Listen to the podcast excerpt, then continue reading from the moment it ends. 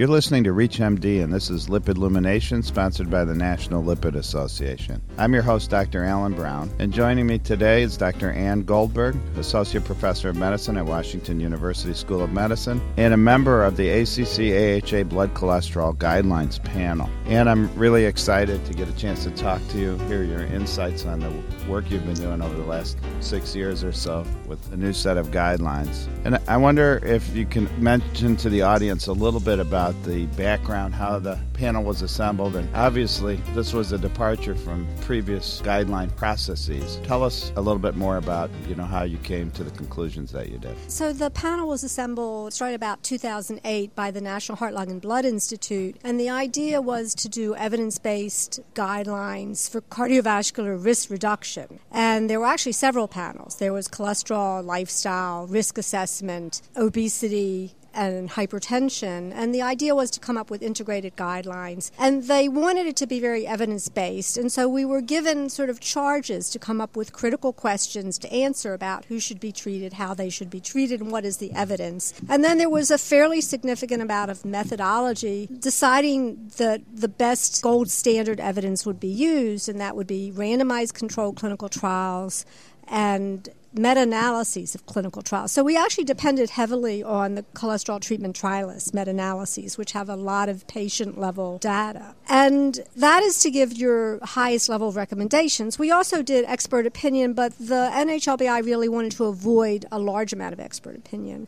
And so we came up with a number of questions, and we were kind of limited by time and money as to how many questions we could look at because all of every question required a substantial review of the literature and then evaluation of papers and then grading of papers to see what the quality of the data were. And so it was a very labor intensive process to do this. We wanted to come up with a guideline that was relatively simpler than previous that would be useful in large part for primary care physicians to figure out who to treat. And not everything is covered, but much of the final document includes a lot of the areas where there's still questions and then gives expert opinion as to what direction people could go. And so we decided on who is going to benefit the most. Clearly, where we have the best data are with the statins. And we have incredibly strong data with the statins, in spite of what people often hear in the media. And so we came up with four groups that benefit from statins. The people who should be on a high intensity statin, and that is to get an LDL reduction of about 50% or more,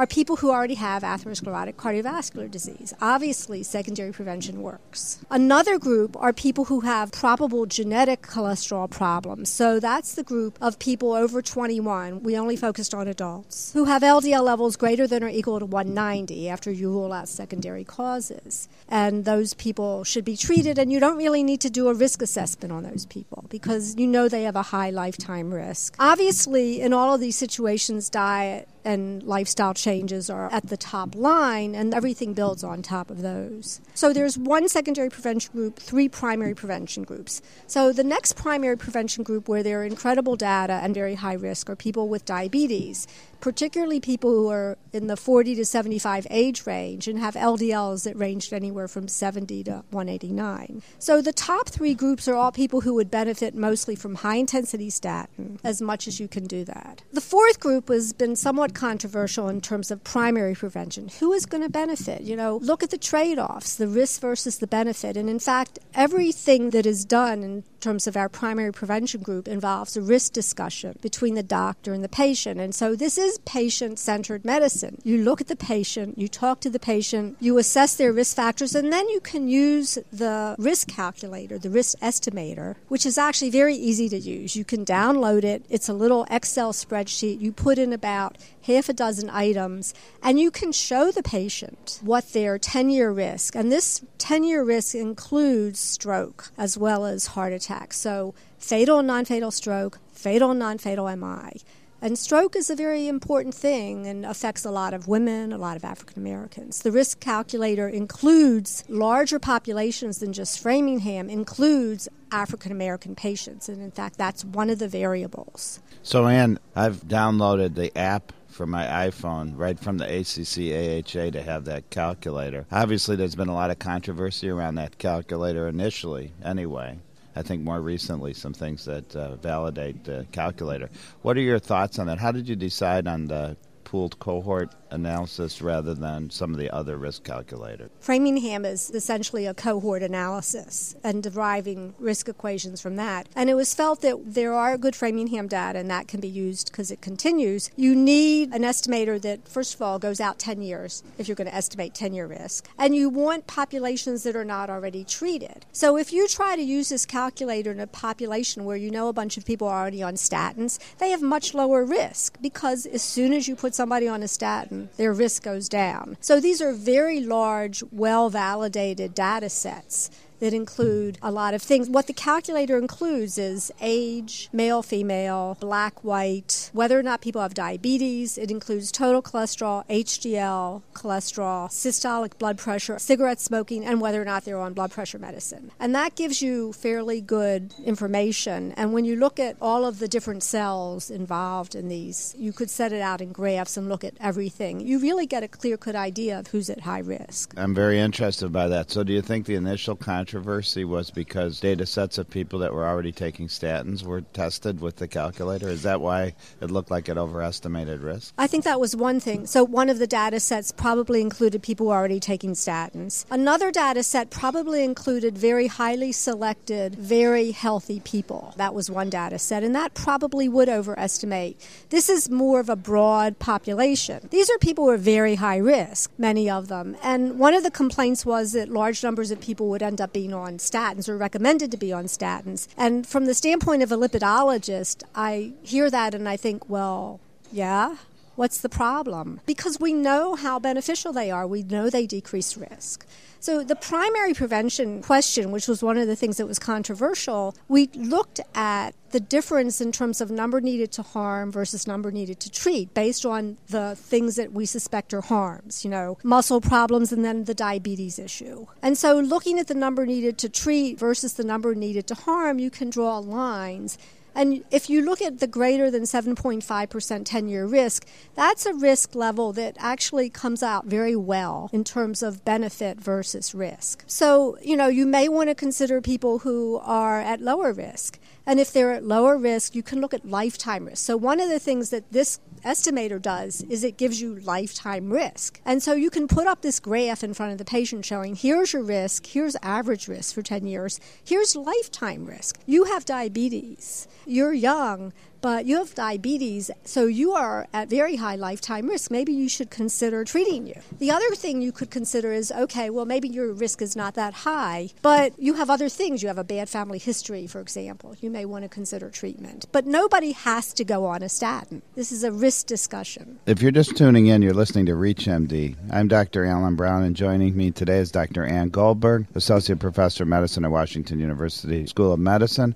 and also member of the ACC AHA blood cholesterol guideline panel. I thought it was clever that the risk calculator that was chosen gives you lifetime risk. I mean, that's an added benefit for those of us all who believe in lifetime risk. But yet, you didn't have hard clinical trials, 20 years or 15 years, to draw from. I'm sure they didn't allow you to discuss lifetime risk in terms of a solid endpoint, but you were able to put it in as something that might taint your judgment. So if you looked at a patient who didn't fit treatment and they had a high lifetime risk, you could use that to make a decision to treat it. Right, and, and the thing is, this is a risk estimator. If you're trying to decide whether people will benefit, you want to see whether their risk really puts them in a category where they will benefit. The whole idea is you want to decrease atherosclerotic cardiovascular disease risk, both secondary and primary prevention. Let me ask you because people always talk about we had three clinical questions, the three CQs, as they say, and I'm not sure that all of our audience knows what three clinical questions you answered. And lest they be concerned that those questions weren't broad enough, I wonder if you could comment on what those questions were, and the audience can ponder whether or not that covers enough of the gamut in terms of risk reduction. The idea was to develop in depth answers to critical questions. And the first critical question was what evidence supports LDL cholesterol goals for secondary prevention? And the second question was what evidence supports LDL goals, cholesterol goals for primary prevention? And the third question was what is the impact of the major cholesterol drugs on efficacy and safety? Was non HDL also included in those questions? Questions? No. What happened initially is the panel came up with a whole bunch of questions. We voted on which questions we were most interested in, and eventually, sort of, it got cut down to these three major questions. What are the most important questions? And some things just did not get covered, and there were some things where we actually looked at evidence and thought we really don't have enough evidence to even answer that question. And so this is how we ended up with the three critical questions. So the first two dealt with is there evidence for goals for primary and secondary prevention, and the third one was to look at the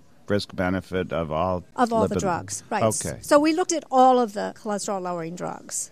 We did not do exercise and diet because that was addressed by the lifestyle working group and our charge was to actually look at cholesterol effects primarily drug therapy All of us were kind of stunned that the goals were taken away, and since those were the focus of your literature search and the first two questions, maybe you can give our audience a brief synopsis of your thoughts on that, and not only your personal opinion, but what you concluded from the data. Well, there was a very large amount of discussion on this subject for many, many months and conference calls. There were differences of opinion in the group. And eventually, what it came down to is that on the basis of the randomized trial data, there were no randomized clinical trials with cardiovascular outcomes trials where people were treated to a goal. They were all comparing one drug to another, one drug to placebo, or, or other things, but there were no studies where people were titrated to a goal. Now, you can infer various levels of LDL of benefit on the basis of in trial data, on other data, and on. So you could argue that maybe we should just say that we should aim for an LDL less than 100 in everybody. There are just not enough data. The majority of the group came down to sort of a majority opinion that we did not have data for that. There was a minority opinion that would have favored an LDL goal. However, we did not eliminate LDL measurement. And that seems to be a major confusion. If you want to get, say, a 30% drop in moderate intensity therapy or a 50% drop in high intensity therapy, well, how do you know if you've done that if you don't measure the LDL cholesterol? So, all of the flowcharts discuss measuring LDL to see what the effective therapy is. If you don't get an adequate therapy, then you need to revisit what the patient is doing, look at other secondary causes, look at adherence, and look at the fact that some people may not get a benefit or some people may not be able to tolerate enough statin to get to that where they need to be, in which case you need to consider adding additional therapy. And we never said not to add additional therapy. We said consider additional therapies in these situations. We also had a significant amount of material addressing statin tolerance problems and what to do about it.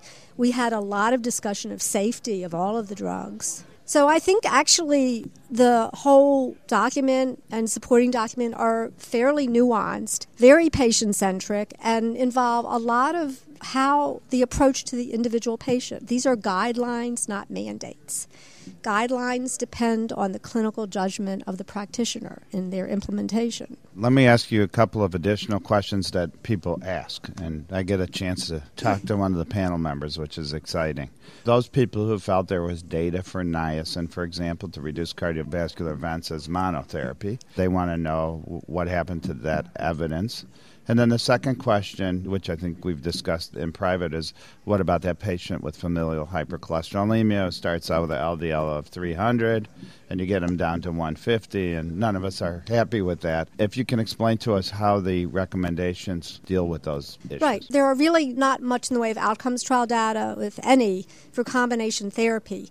But if you're going to add another drug, you may want to consider using a drug where there are other outcomes data, at least for monotherapies, particularly the bile acid sequestrants and niacin. With regard to FH, I was very much interested in FH on this panel, and in fact, we call out FH and we discuss FH in the document, and realizing that people are at extremely high risk and that a single drug therapy may not be adequate for them, and that there are additional therapies. When you're looking at FH, there are not a lot of specific FH data, but no one thinks that it's ethical to not treat these people in the absence of randomized trials of FH. So clearly, there is expert opinion with regard to FH. And in fact, FH will may require the assistance of people who know more lipidology. And so that would be an area, particularly for National Lipid Association members who are interested in better therapy of FH, to work on that. I should point out, Anne, that uh, you helped author a phenomenal document on familial hypercholesterolemia, which our audience members could download from lipid.org, the website of the National Lipid Association, which specifically addresses that disease.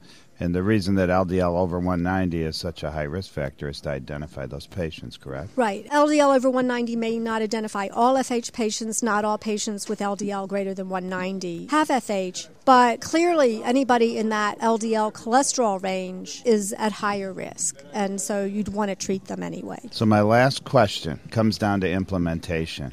You know, I've always joked that I think number of pages in a guideline document is inversely proportional to the implementation because the more confusing it is, the less likely we are to have doctors get the message. How comfortable are you with the simplicity of this document and did you guys think about how easy will it be to implement since it's sort of a departure from our standard comfort zone of treating right. to a number? Well, I think that we talked a lot about implementation, try to make things as clear as possible, particularly with the flow diagrams. And in fact, there there are additional papers that are coming out and have come out. There is an Annals of Internal Medicine paper that is actually a shortened version, which explains the key points. And so I think that that is an issue. And one of the things that had been initially done or thought about when the NHLBI was doing all this was to have integrated guidelines and an implementation working group. Once the NHLBI decided that it was going to have professional societies publish these guidelines and that they were not in the guideline business anymore. That sort of piece of the puzzle did not come out. And so people are actually working on it within the individual societies. The AHA, ACC are very interested in implementation issues, is my understanding. And so I think that we need to get the word out, clarify it. I mean, I think it took a long time for um, ATP3 to really get clear. Many people were unclear for many years people did not use Framingham scoring because there was no easy way to do it. I think that some of the issues with these guidelines is the possibility of integrating things like risk evaluators into electronic medical records or have it on devices, etc., to make it easier to use and to talk to patients with. Well, Anne, I can't thank you enough for going through all those details and sharing your wisdom about how the guidelines were written as well as your insights on them. And I do encourage our audience members to actually read them. There are a lot of rumors out there, and I think that when you read them, you get some of the answers. But I, I can't tell you how pleased I am that you were able to take time to be on ReachMD today. thank you. My pleasure. I'm your host, Dr. Alan Brown. You've been listening to Lipid Illumination, sponsored by the National Lipid Association on ReachMD. If you missed any part of this discussion, please visit us at reachmd.com slash lipids to download this podcast and others in the series. And thank you very much for listening.